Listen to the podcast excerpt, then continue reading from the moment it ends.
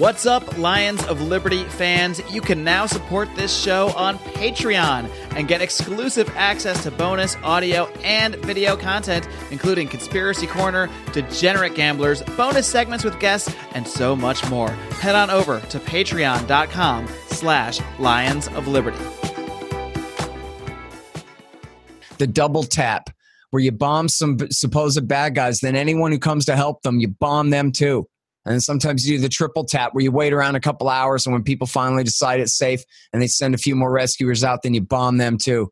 And this is the absolute horror show that America is perpetrating on these people.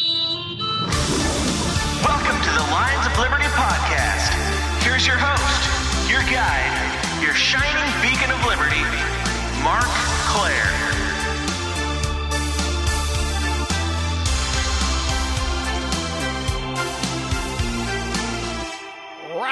what's up, my Liberty Kitty Cats, and welcome back to your favorite podcast that is hosted by me.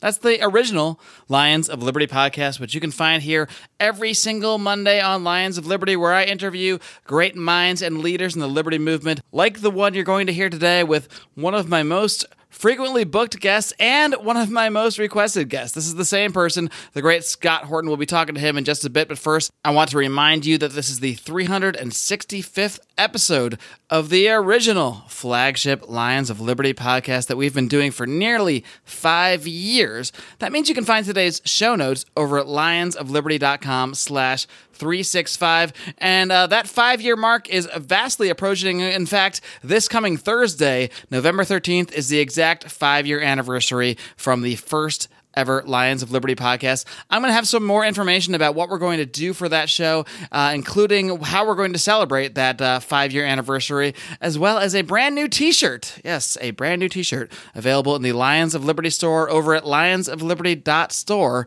that you can get either for free which I'll tell you about at the end of the show, or you can just go buy it right now. That's also possible. Either way, head over to lionsofliberty.store. I'll post a link over in the show notes. Go ahead and check out that t-shirt. It's pretty cool. It's designed by our friend Dan Smots, the host of the System is Down podcast, a show you really got to check out. Scott Horton was actually on that show fairly recently as well. But speaking of the man himself, Scott Horton, we have a very important subject to be discussing today, and uh, because it is so important, we're going to get right to it. All right, my guest today has made several appearances on this program. He is the author of the incredibly important book, Fool's Errand Time to End the War in Afghanistan, which we discussed the last time he was on the show. He is the editorial director of antiwar.com and the managing director of the Libertarian Institute. You can hear him weekly here in Los Angeles on Anti-War Radio every Sunday on KPFK. He is also the host of the Scott Horton Show, where he has conducted thousands upon thousands, literally, of interviews on foreign policy. As far as I'm concerned, he is the Liberty Movement's foremost expert on foreign policy. I'm always pleased to speak with my friend Scott Horton. Scott, are you ready to roar? Yeah, sure. Thanks for having me, man. Appreciate it. Of course, man. I know you're ready to roar. You're always roaring. Everywhere you go, you are roaring about your passion, which is foreign policy. And last time we talked, uh, we talked about Afghanistan and your book "Fool's Errand," which again, if you haven't re- listened to that interview, which I'll post in the show notes, or read that book, stop what you're doing, pause this podcast, go get it, go download it, buy it at Barnes Noble, wherever you got to get it, and read it right now. It's extremely important. Tells you everything you could ever want to know about the war in Afghanistan. But today I wanted to look at if it's even possible to have a more ignored war than the one in Afghanistan, it's the war in Yemen. And this is a war that officially doesn't involve U.S. Uh, the United States in terms of direct troops, but uh, it does involve direct U.S. support for Saudi Arabia and their bombing and their blockades of Yemen. So let's just get right into it. How did this war start? What is the background? Um, and from the from the limited coverage that I've seen, which is which is really hardly any at all, uh, the very small amount of coverage seems to imply that this is somehow Trump's war. But this started back in 2015, so clearly there, there's more to it than just Donald Trump wanting to start some new war. So if you could just lay it out in, in whatever fashion you find best, what who are the players here? How did this start? What is going on? Well, every assertion of fact that you made so far has been absolutely correct. That the war, this phase of the war started back in 2015. So it's definitely a bipartisan thing.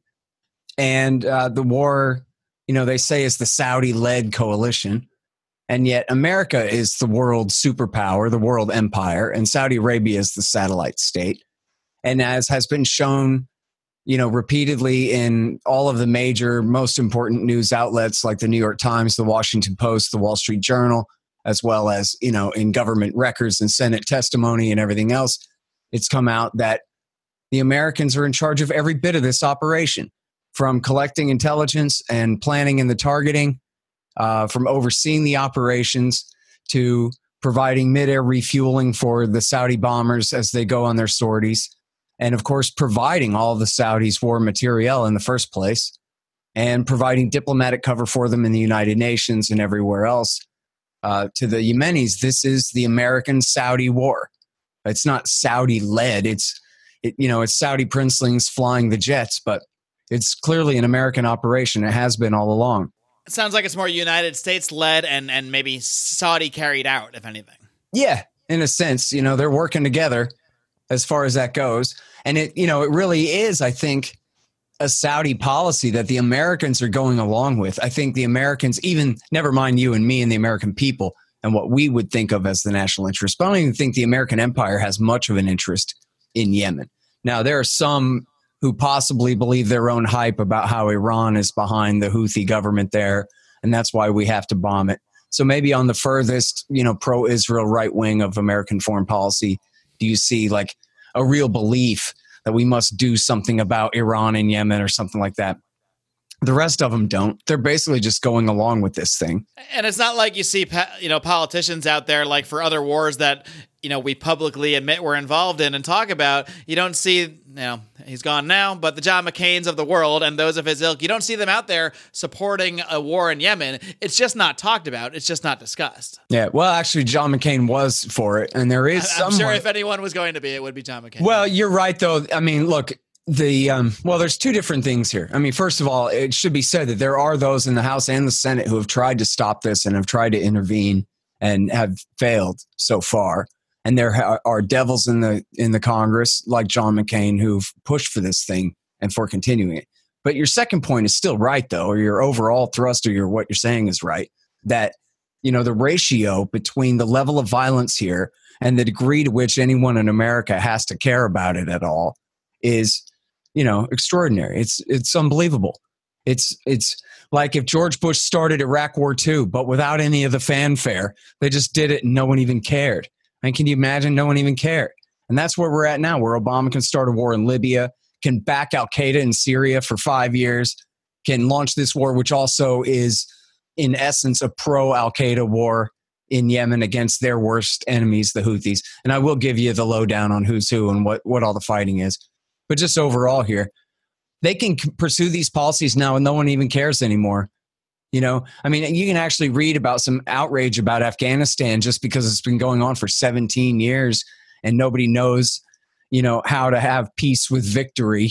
And so they, you know, the, the thing just goes on. And so you do see some complaints about that in the media, at least in the written media but there's virtually no coverage of the wars. Now, I think if you uh, polled the average person on the street, most people at least if you led them along a little bit, might be vaguely aware that the United States has some kind of operation going on in Afghanistan. But I'm willing to bet, I mean, every t- person I bring this up to outside of my libertarian bubble has no idea this is even a thing. They pr- not only do they not know, you know, that we are involved in a war in Yemen in some way, most of them probably don't even know Yemen exists. So, like, this is the most under discussed, under talked about war. And that's why I wanted to highlight it today. Right. Well, and it is, you know, uh, just an absolute incredible level of violence. Tens of thousands of people have been bombed to death, and hundreds of thousands at least have died of deprivation there. Um, you know, the UN says 50,000 children have died of deprivation. Uh, it's the worst cholera outbreak in generations, anyway, some say in recorded history. I, I will say that the estimates of 1 million cases of cholera are a bit overblown. I've talked with the people from Doctors Without Borders and Oxfam and that kind of thing on my show. And it got to a point where they basically just counted anybody with diarrhea as having cholera because it was a huge percentage of them. And the treatment was basically the same keep them hydrated and, you know, hope they make it through. Um, and so, but it was at least tens of thousands of cases of cholera last year. And, and I, am not, you know, I'm not a medical expert, but as far as I know, like basically all you need to not die of cholera is like clean water and hydration. right. right? And, yeah, and you just need to make it through a few days. Yeah, you don't even need a course of antibiotics. It's one of the most easily treatable things, but their, you know, their entire healthcare system is completely shattered. And no less from the Saudis outright bombing their hospitals. You know, the Saudis slash Americans outright bombing their hospitals and bombing their waterworks. And then, it, you know, there's also been major outbreaks of diphtheria. And um, so it's been abs. And it, this is the poorest country in the Middle East. They have some oil, but not very much of it developed. Um, it's it you know is as poor as Somalia across the Red Sea there, and so this is the most powerful country in the history of the solar system. You know, our American empire picking on virtually the weakest collection of people on the planet who can't possibly fight back against us, who couldn't possibly have a thing against us. You know, they count they they chant uh, death to Jews, death to uh, to uh, Israel, death to America, or whatever but who cares? So what, right? That's like your girlfriend's five year old little brother punches you in the leg and doesn't like you, but how seriously are you supposed to take that, right? They, they didn't do anything to us, they don't threaten us. And that's the Houthis there. And, and the reason they chant these things are, are largely because of said bombing, said involvement, not just in their country, but in the Middle East overall. Exactly. And, and then the Yemenis who actually have attacked us are Al Qaeda in the Arabian Peninsula, who sent the underpants bomber uh, who tried to blow up the plane over Detroit on Christmas Day, uh, 2009. And those are the guys we're fighting for now. You know, we still have a CIA drone war against them, but we're actually taking, you know, this whole, the major war going on here is the war against their enemies, the Houthis. And, and we, you know, even the Associated Press has had all these stories, uh, including one just uh, two weeks ago, about how the United Arab Emirates, which is, uh, you know, part of the coalition here, is cutting deals and paying Al Qaeda to fight as their mercenaries in this fight against the Houthis. So, you know, there's a Yemen expert named Michael Horton, no relation to me. What are the odds but, that two, two uh, Yemen experts are, have the last name of Horton? Yeah, yeah. Well, I mean, yeah, I'm kind of a secondhand dealer in information, but uh, he's a real expert and, and writes for the American Conservative magazine and so forth. And three years ago, three and a half years ago, right as the war was getting started, he talked to uh, the great Pentagon reporter Mark Perry, and he said about John McCain that, oh, John McCain complains that we're flying as Iran's Air Force in Iraq, brackets, because of John McCain, of course. But anyway, John McCain complains we're flying as Iran's Air Force in Iraq, but we're flying as Al Qaeda's Air Force in Yemen. And that's been the case this whole time. So if the American people had an interest there at all, and I'm not saying I would endorse anything but strict non interventionism, but if there's anyone there who the American people have an interest in fighting in any sense, it's those that our government is now fighting for. And I think a lot of these things, like for people that aren't super into foreign policy, just a little, a lot of the little phrases might be confusing. Like being Al Qaeda's air force, fighting a war for Al Qaeda. People that aren't really familiar with this might just be thinking to themselves, "How is that even possible? How would the United States be fighting for Al Qaeda? That makes no sense." So, can you explain a little bit further just what you mean by that? What what it means to be saying we're fighting on the side of Al Qaeda, fighting for Al Qaeda? Okay, well so, and this goes back to your first question about so what the hell's going on here anyway? Right. We kind of jumped ahead. So, here's what's going on here, okay?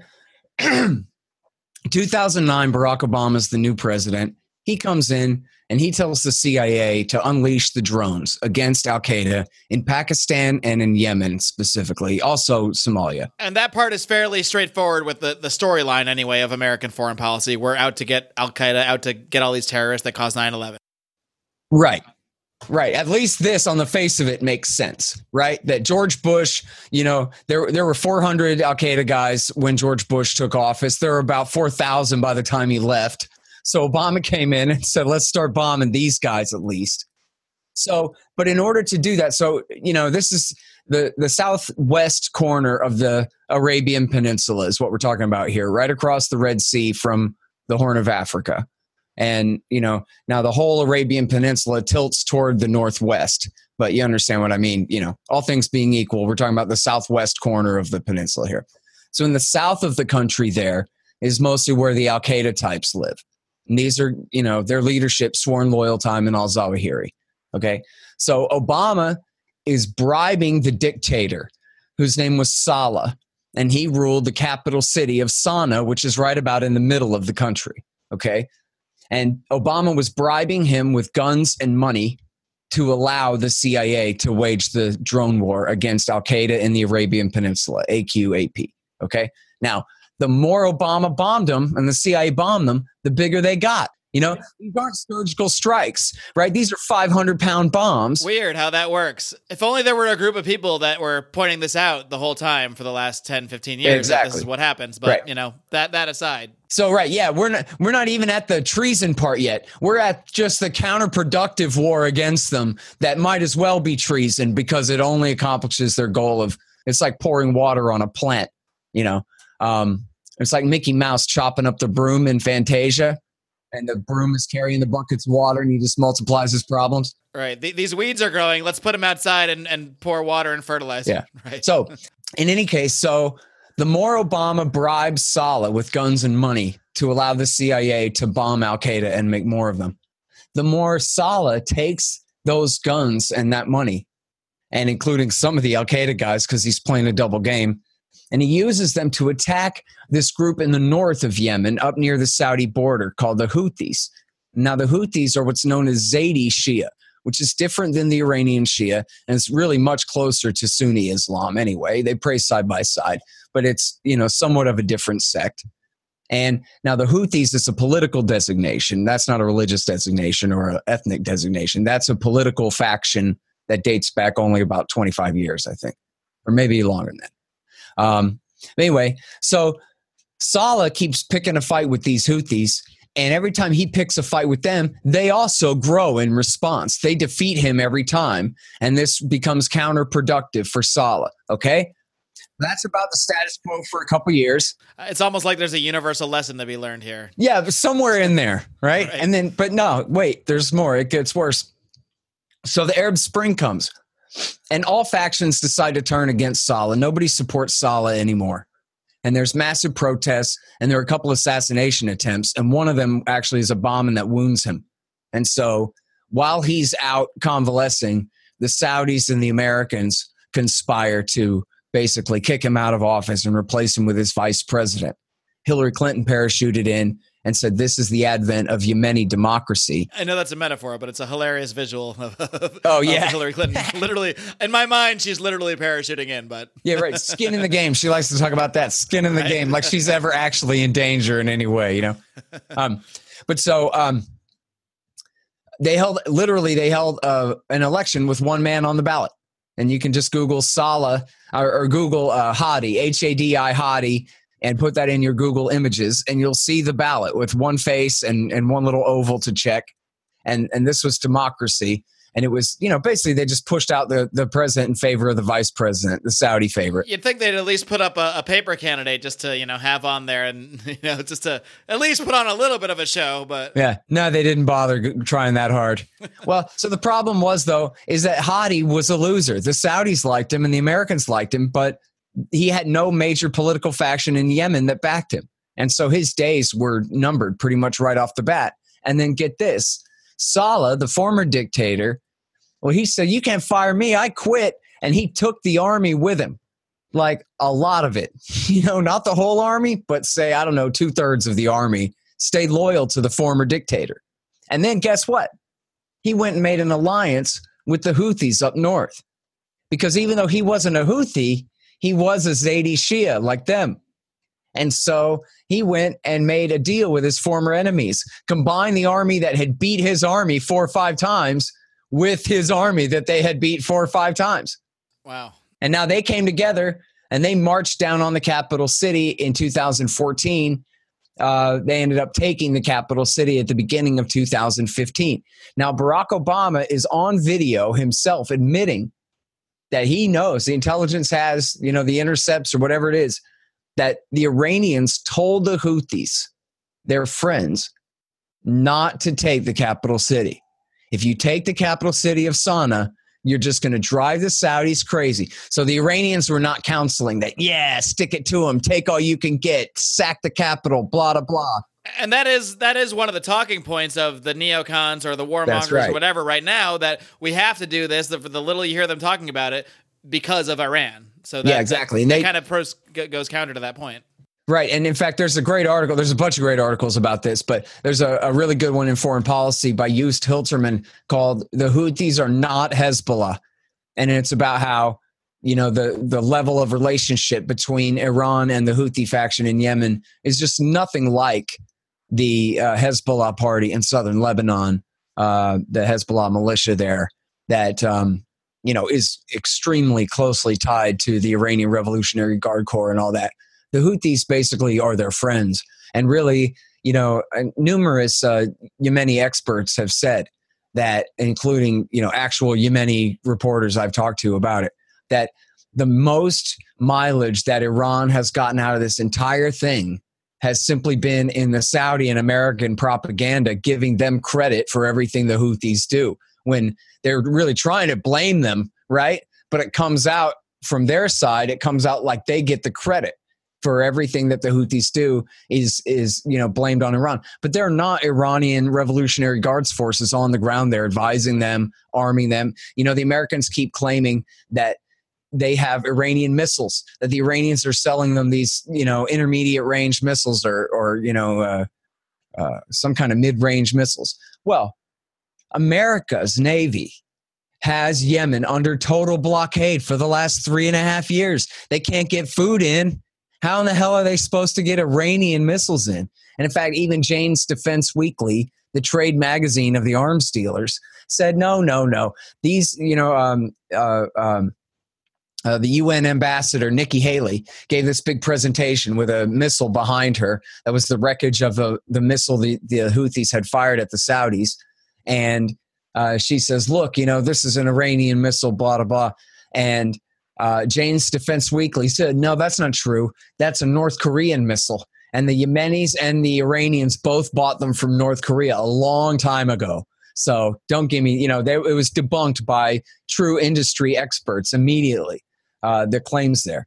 And so that's the excuse for this. All of this is that the Houthis are the Iranians and that therefore any success that the Houthis have in that country is a success for Iran, and that's why it has to be rolled back. And so then it was right at that time in March 2015 when they took the capital city in alliance with Saleh that the Saudis, with Obama's full permission and cooperation, launched the war. So, what is the end goal here for Saudi Arabia? Do they just basically want to see someone in power that is friendly to their government? I mean, what interest do they have? You said that Yemen doesn't have that much oil, doesn't have that much resources. They're the poorest country in the Middle East. What is really the motivation to even be involved here at all for them? Well, so that's a very interesting question. I think that the actual bottom line is it's kind of. Um, it's a thing where it's not a good enough answer in terms of, again, like the ratio between the attention paid and the level of crisis here.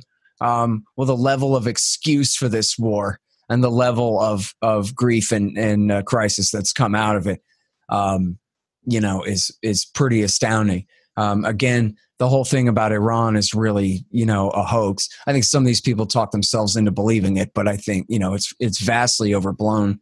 And what it really comes down to is MBS, now the crown prince of Saudi Arabia and the de facto king, his father's, you know, in his 80s and by all accounts quite senile. And at the time that this war was launched, right at the spring of 2015, MBS had just been named the deputy crown prince and the defense minister. And so he had this, you know, big incentive to launch a war in order to solidify his own political position. You know, the ultimate in public choice theory, basically. And then this is the same guy who, in the name of anti corruption, which is true enough, but not truly the motive, had all of his uncles and cousins rounded up and arrested and seized all their wealth. It's true they're corrupt, but it's not true that that's the motivation. That's right. And made sure that he will be the crown and gave promoted himself to crown prince from deputy crown prince that he is now the heir apparent to the throne there. And this was a big part of it was launching this war in, you know, in order to solidify his position inside the bureaucracy. So is this ultimately some uh, really messed up Saudi machismo thing then at the end of the day? Is this about yeah. this crown prince? And maybe you can tell us a little bit more about him for people that aren't familiar, but he came into power very recently and that kind of coincides with the escalation of this war. So is, is, right. is this like Bush's Iraq, like, look at me, I've got, I'm going to get the bad guys. I'm your guy. I got you covered. Is that basically what this Right. is? Only in a, I don't know if it's a more disastrous way, but uh, in may- I mean, in many ways, it seems to be.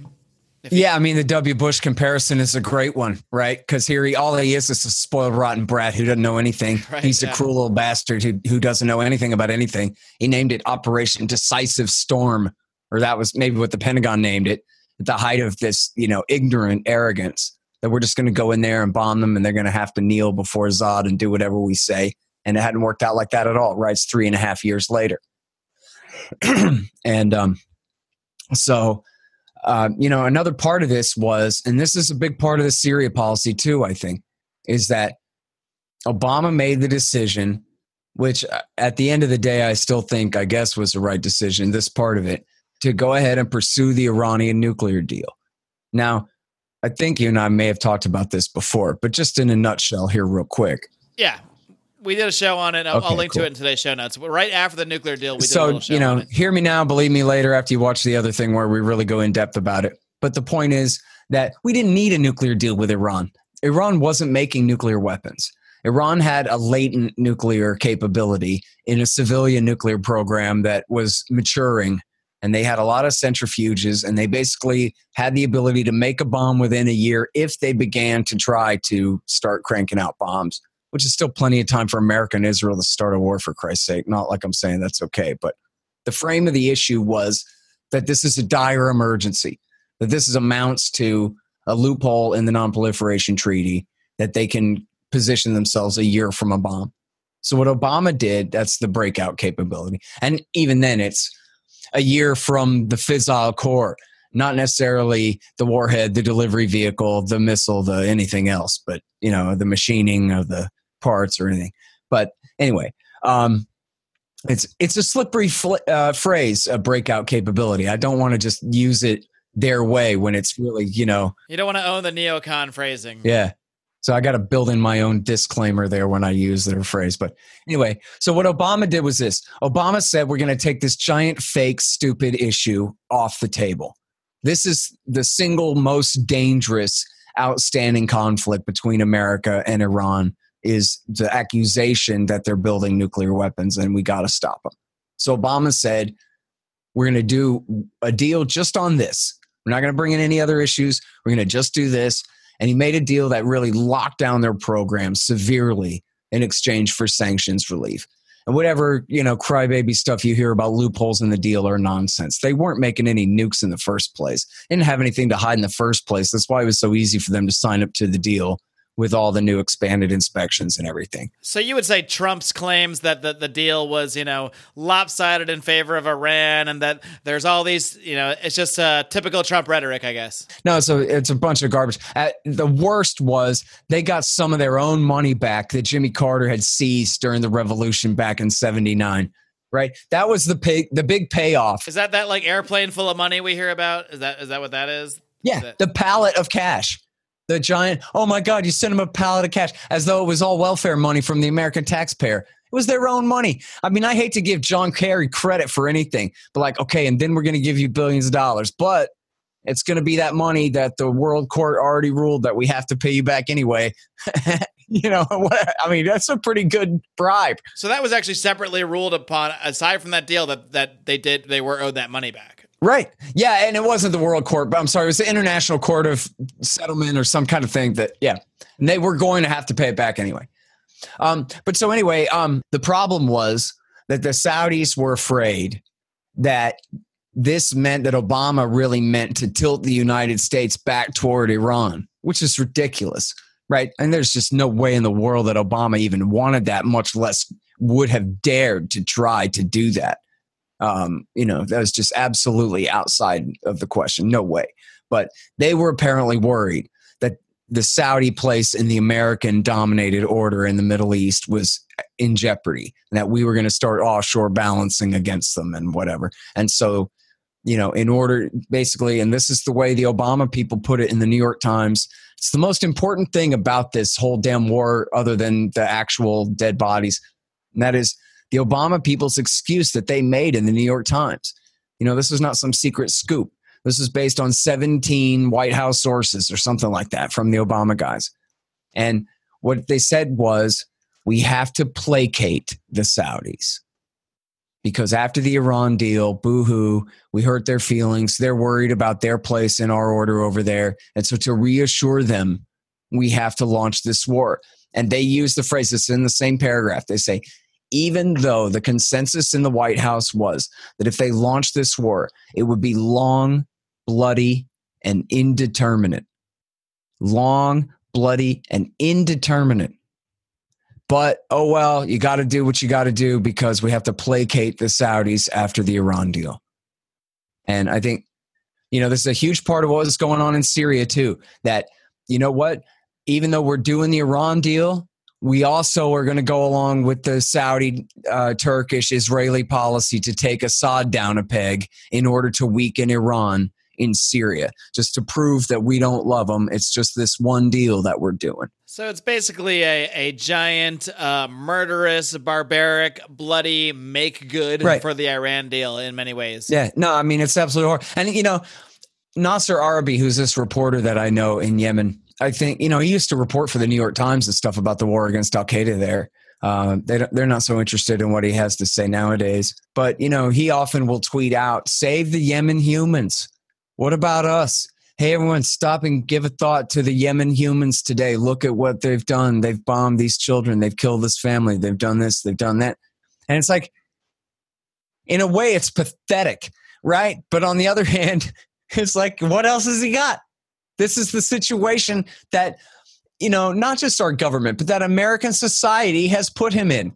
That he has to desperately point out that these are real human beings. Just because you can't hear them scream from here when you kill their grandchildren doesn't mean that they can't really feel that, that it's any different than if somebody had killed your whole family and left your grandmother alone to grieve over them. Hey You know? guys, this is Roger Paxton. And if you're fed up with the government running every single aspect of your life, but you're not listening to the Lava Flow podcast yet, then what's wrong with you? Check us out at thelavaflow.com or just go back to sucking up to the government. The Lava Flow podcast, striking the root every single episode. This is Chris Spangle, and I am the host of We Are Libertarians, which you can find in iTunes, Google Play, or at WeAreLibertarians.com. We are a podcast that brings you all of the irreverence that modern politics deserves by examining current events from a libertarian perspective. So please check us out at WeAreLibertarians.com. Are those dry, boring, run of the mill political talk shows putting you to sleep on your commute or at work? Are you ready for some fun? Look no further. Blast Off with Johnny Rocket is a Seattle based podcast expressing viewpoints of free markets, voluntary exchange, badass music, wicked banner, and of course, drinking. The Blast Off doesn't shy from the truth, but always brings the party. Let's rock and roll, Raylene. Bring it on, Johnny. You can check us out at thelaunchpadmedia.com forward slash blast off. Again, that's the launchpadmedia.com forward slash blast off. Launchpad Media. Always launching ideas in your direction.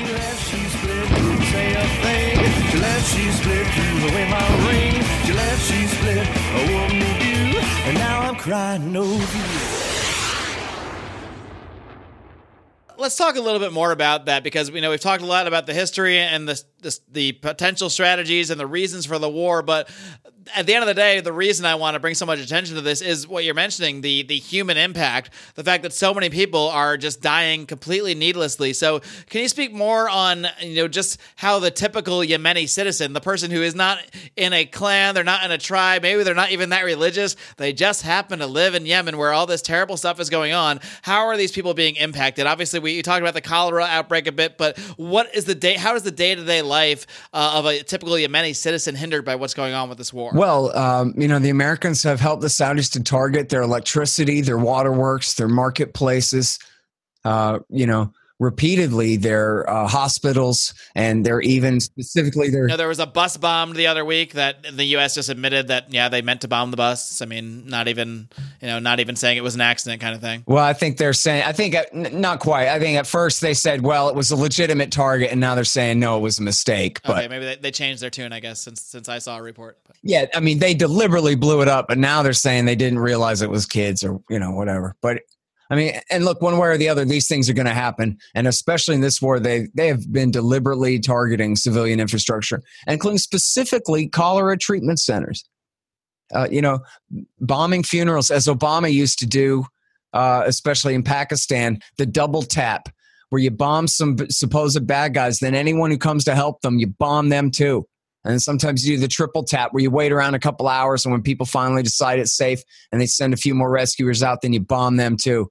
And this is the absolute horror show that America is perpetrating on these people. What is the thought behind that strategy of specifically targeting civilians who are either grieving or I know a lot of rescue teams have been targeted? Is it really just to, you know, crush the the, the will of the population so much that eventually right. they have to beg or they have to overrule the government or and it's basically just to crush the population into ceding to their will? Is that the, the idea? That's right. Winston Churchill called it terror bombing. That's exactly what it is. You know, uh, it's to break the will of the civilian population. And you wonder why someone might show up in Times Square from Yemen with a bomb and, you know, a little bit upset about things and wanting to, to hurt people. You, you wonder why that might happen. You don't, but Right. you know. Well, in fact, yeah, the Times Square failed attack there. That was an American citizen who was a naturalized citizen, had a wife, had a, a house, and I think a kid, and a, a professional grade job, and a real salary, and was living the American dream. And then he went home to Pakistan to visit some relatives and saw firsthand the results of his drone strike over there in Pakistan. That was the one and only time that the Pakistani Taliban ever attacked America. They sent that guy. He said he met them and said, You know, I'm a citizen. I can get back into America and I'm at your service in order to get revenge for that. I was and and he he had a big argument with the judge all about it. Where the judge said, "How dare you? You were trying to kill women and children." And he said, "Well, what about the drones over there in Pakistan? You kill women and children. It's exactly what you do. You don't look around and make sure there's no women and children before you drop your drone bombs over there." That was exactly what it was all about. And um, you know, in fact, in 2009, the underpants bomber, which by the way, the State Department admitted, their guy admitted, Patrick Kennedy admitted on C-SPAN in front of Congress, um, or admitted to Congress in front of C-SPAN, I guess, that uh, they had deliberately let that guy change planes in the Netherlands. They wanted to follow him to the U.S. and figure out who he was talking to. Right, that was testified in, in his trial by, I believe, one of the witnesses as well, that he saw the FBI say, Right. literally state, put this guy on the plane, put him on the plane. Right. I don't, I don't know if it was the FBI, but somebody, yeah. Yeah, yeah. uh, uh, some intelligence agency, I think. But yeah, and then he almost blew up that plane over Detroit. Well, that was six weeks after Obama had started the drone war in Yemen. And we're all, you know, you're always supposed to say that whatever we do, just like the Israelis, whatever they do is always a retaliation because the other side started it. But the reality is always, just like with the Israelis, the opposite. You know, we we're the ones who start the war, then they retaliate, and we say, "How dare you attack us?" Now look at what you made us do, and then we go and do all the rest of this crazy stuff. But then, so now again, this group that uh, the Saudis hate so much, the Houthis, well, they're the enemies of Al Qaeda. Remember, Saleh used some of the Al Qaeda guys to fight back against them. So the Al Qaeda guys, you know, have grown ever since the, the fall of the government there and the launch of the war. They've grown in power and influence AQAP there in southern Yemen to a great degree, including you know seizing entire towns and tax bases, and um, including taking military bases, the other kind, you know, armories, raiding them, and all this kind of thing. They had a port town that they controlled for a while until the UAE kind of supposedly rousted them out of there, but I think just kind of asked them to leave. And they've been recruiting them and using them. So the UAE is part. They're basically uh, you know, pushing and funding the ground force there. Uh, the Saudis are waging the air war, and it's mostly a mercenary army, from what I gather. And they've been quite credibly accused repeatedly of torture, and including there's a new UN report that just came out about their massive sexual war crimes, uh, rape of men and women. And you might remember this one from about a year ago, where it came out that they were torturing men, at least, by roasting them on a spit like a pig on a spit over an open flame. I didn't. I did not hear yeah. this one. Um, and then uh, there was just this new new uh, AP report about them hiring outright making deals with the Al Qaeda guys to go and fight the Houthis. So we are quite literally flying the USAF, the U.S. Navy enforcing the blockade, the U.S. Air Force refueling these American planes that the Saudis are flying to bomb these targets that the Americans are helping pick out um, they are flying literally as Al Qaeda's air force. It's unbelievable. I guess the, the only thing making it not, uh, you know, the only thing making it Saudi, it seems, is maybe the actual pilot there. And then, you know, Right. And you know what? Even then,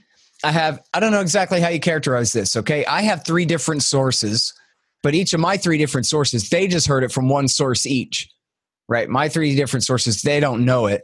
They each have one source, but it's getting pretty thick though, anyway. And the story is that at least at the beginning of this war, that there were literally American white boys sitting in the back seats of these F 15s holding the Saudi princelings' little hands all the way to their targets to bomb and kill these civilians. Yeah. I've heard that as well. I don't know if it was from you or, or somewhere else, but uh, yeah, I've, I've just I've heard that one a few times. So I believe it too. it, it, it sounds as believable as anything else. Yep. And and look, the Americans are responsible for all of the care and feeding of the planes on the ground. The princes don't do that stuff. You know, that's American contractors, ex Air Force guys mostly, but also military guys over there doing all the cleaning and all the maintenance and all the rearming and all the everything. Well, well, Scott, I know there's no easy answer to this one. I mean, it, it's basically just what you're doing right now, trying to spread the word about it. But what can uh, you know the average, say, listener of this program do to obviously the you know a single person Donate to Doctors Without Borders. Okay, Yeah. And you know, I'm not a big um I don't want to say call your congressman in the sense that like, oh, I believe in the system and it can Right. work for you and me if only we try or whatever. But at, on the other hand, you know, without having faith in it, I think it is still worth a try. I think it does matter. There's enough anecdotal evidence from people who work on the Hill that Sure. when the phone's ringing and people are mad as hell about something, the congressmen and women they take note of that. They're worried about what you're worried about if you make them be. All right. I mean, when we had the red line in Syria, I think it was back in 2011 that Obama it looked it looked like for sure Obama was going to go into Syria, but it basically was just a, a barrage of phone calls that that stopped him from doing it. So it's Right. there. It's, it's not like there's no evidence that this could actually have an effect. Yeah, I mean that's the thing is it really could. Um, it just, I mean, there are 300 million of us, you know, so it shouldn't take a very big percentage of that to be loud enough, you know, to make it clear how much we care about this. And you know what? I'm sorry because I got off on whichever tangent. I didn't answer your question about how the regular, you know, average people who aren't part of any fighting faction are suffering here. And you know, the the thing is, again, it's the poorest country in the world. They were greatly dependent on uh, imports for their food in the first place. And then we've had basically a total blockade against commercial traffic and everything but humanitarian aid getting through there. And I guess some commercial traffic, but you know, much less than before. And so there is food, but the prices are just absolutely through the roof. And so, um, you know, what you have, you don't have a massive famine. You know, people are looking for, you know, you may be too young for this, but uh, 1984 USA for Africa, Michael Jackson and Cyndi Lauper, and everyone hold hands across America. I'm just old enough to vaguely remember it. Okay. So hands across America to raise money. And that was for the Ethiopians who were starving because they lived in uh, Siad Barre's communist, you know, concentration camps, basically, collective farms. And so they were starving under communism there. But then, so the pictures are of the most desperate people, you know, this side of death anywhere, you know, with the swollen bellies and flies all over their eyes and just laying in the dirt waiting to die. And so in in Yemen, it's not like that. It's, they're not living on communist collective farms. They're not, you know, available for those particular kind of photo ops. But most of the population, they live way out in the countryside. And so they just die desperate and quiet and alone. They die of the flu, right? They die of things that are easily curable diseases at any other time, except they have no clean water. They, there is no hospital because the Americans and Saudis blew it up. Uh, there is no distribution network. There's no good roads. There's no affordable gasoline. The entire infrastructure of the country is broken. And so people are absolutely desperate and starving and dying. Basically, they die of what everyone died of, you know, 500, 1,000 years ago. Right. Only there's no reason for that now. There's no reason they need to be dying of that. It's specifically because we are preventing them from getting the very basic, very simple things that they need to live. Yep. And you know, you also asked me, well, what exactly the Saudis want? Well, supposedly they want to put Hadi back on the throne, but that ain't never going to happen. So here we have, you know, uh, the irresistible force and the like unmovable object, in a and they're going it's their nowhere. war that, well, we can't leave because we got to win it, and we can't win it, so we can't leave. Right. So here we are. Yep, exactly. And so here we are, three and a half years on, and we just keep bombing them and bombing them and bombing them. and uh, the people keep going hungrier and hungrier, and uh, there's really no end in sight. I mean, you know, America has the Saudis back in the United Nations and et cetera, et cetera, and so there's no real diplomatic pressure on them, and they know it. They can get away, and you know.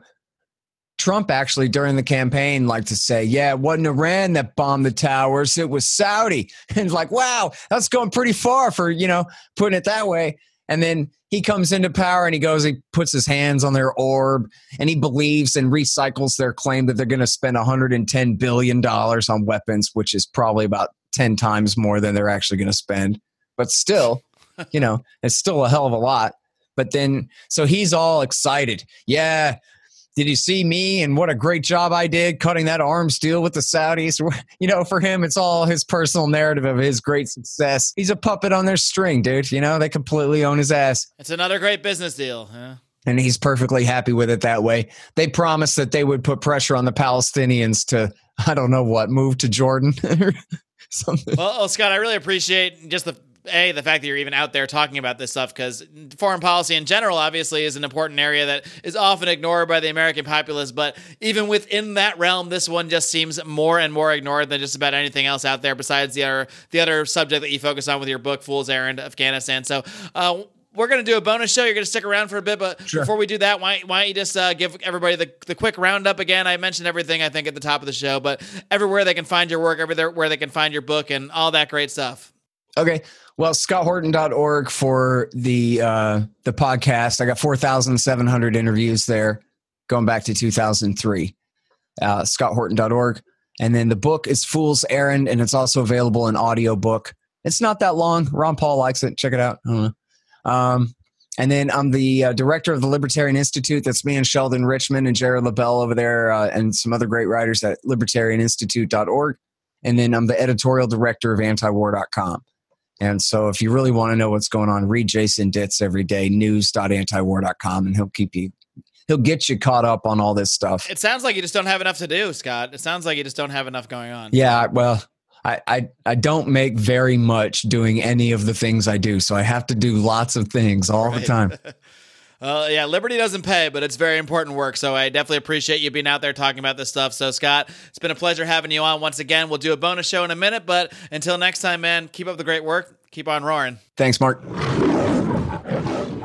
All right, friends and fans. I hope you enjoyed my conversation with Scott Horton. And I guess I guess when I say enjoy, uh, I just mean you found it informative. Uh, obviously, it's really difficult to enjoy a conversation about such atrocities as the ones that are going on in Yemen, thanks to the Saudi Arabian government, but ultimately thanks to our tax dollars, thanks to our government, uh, the government that uh, our fellow citizens generally support in, in one way or another. So those are who we have to attack. Those are who we have to um, just spam and bombard with knowledge about what is going on there and the atrocities that are occurring in our name with our bombs with our money. And it truly is disturbing especially since this is largely for no reason. There's not even a, a really a feigned national security reason for this. It is just something that obama got involved in as scott says largely as a kickback for the iran deal. And now here we are. Trump has continued the policy. The policy has only gotten worse only gotten more atrocious. This is something that needs to be brought to the attention of as many people as possible. So i do encourage you all to share this program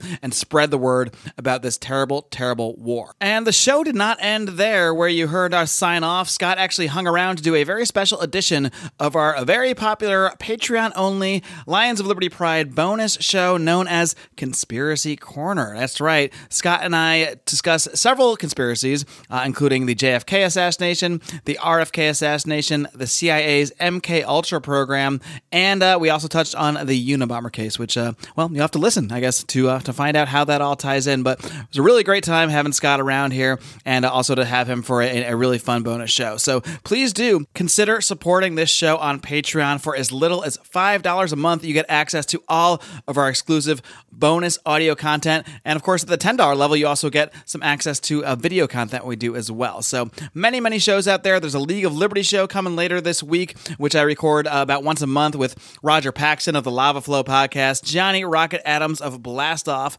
with Johnny Rocket and Raylene Lightheart, as well as Chris Spangle of We Are Libertarians. So look for one of those soon. And uh, there's really another r- big reason to join the Patreon this week specifically, because as I mentioned at the top of the show, the fifth anniversary of the very first episode of the Lions of Liberty podcast will be this coming Thursday, September 13th, 2018. That will be five years to the day since the very first episode of the Lions of Liberty podcast, an interview I conducted with Stephan Kinsella dropped. And we've been batting around ideas about, you know, how to celebrate this anniversary and uh, what kind of show to do. But ultimately, we decided we just wanted to do something with all of us, uh, all of us Lions of Liberty contributors. So we're going to do a big Libertarians in Living Rooms Drinking Liquor episode, uh, including myself, the other hosts, Brian McWilliams, who hosts Electric Liberty Land every Wednesday, as well as John Odermatt, who hosts Felony Friday every single Friday. They are, of course, my co founders of this podcast and of Lions of Liberty overall. And we're also going to be joined by our series regulars, including Rico, JB, and Howie. The whole crew is going to get on. And uh, that will air a week from today for most of you.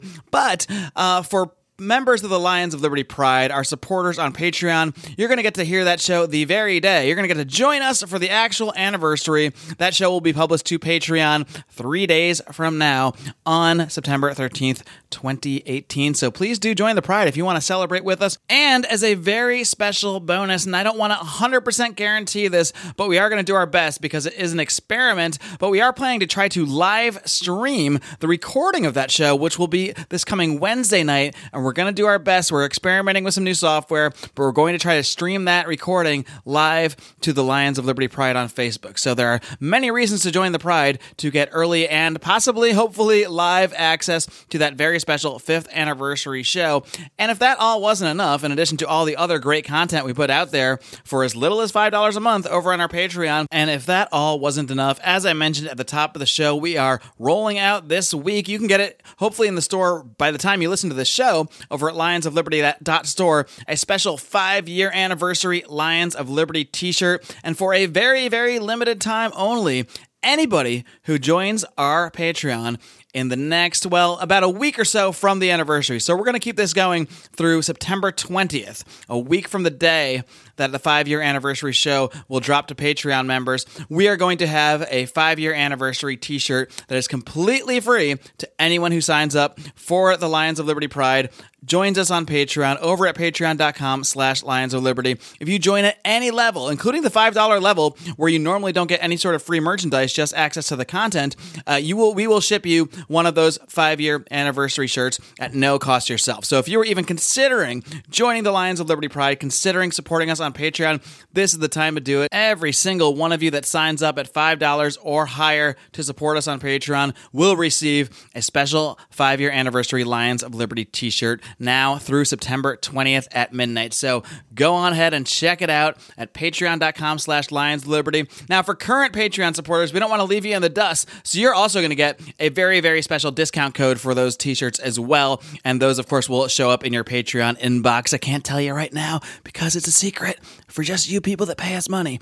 But point being, we're doing a lot to try to celebrate this five year anniversary. It has been a lot of blood, sweat, and liberty tears we have put into this program, and we are just so grateful to you, everybody that supports the show. So we wanted to give you guys something special uh, for doing so. And we're grateful to every single one of you that hits that download button, that listens to this program, that tells your friends about all the great work we do here at Lions of Liberty. Not just me here every Monday, but like I said, Brian McWilliams with his weekly shot of comedy culture and liberty every Wednesday, as well as John Odermatt every Friday, busting up that broken criminal justice system on Felony Friday. Friends, I thank you so much for joining us today. Hope you really got a lot out of my interview with Scott Horton. And again, like I said, if you want to hear more, just click on over to Patreon and listen to that very special Conspiracy Corner with Scott Horton. Until next time, folks, until this Thursday for the five year anniversary of this program, you know what I'm going to ask of you, don't you?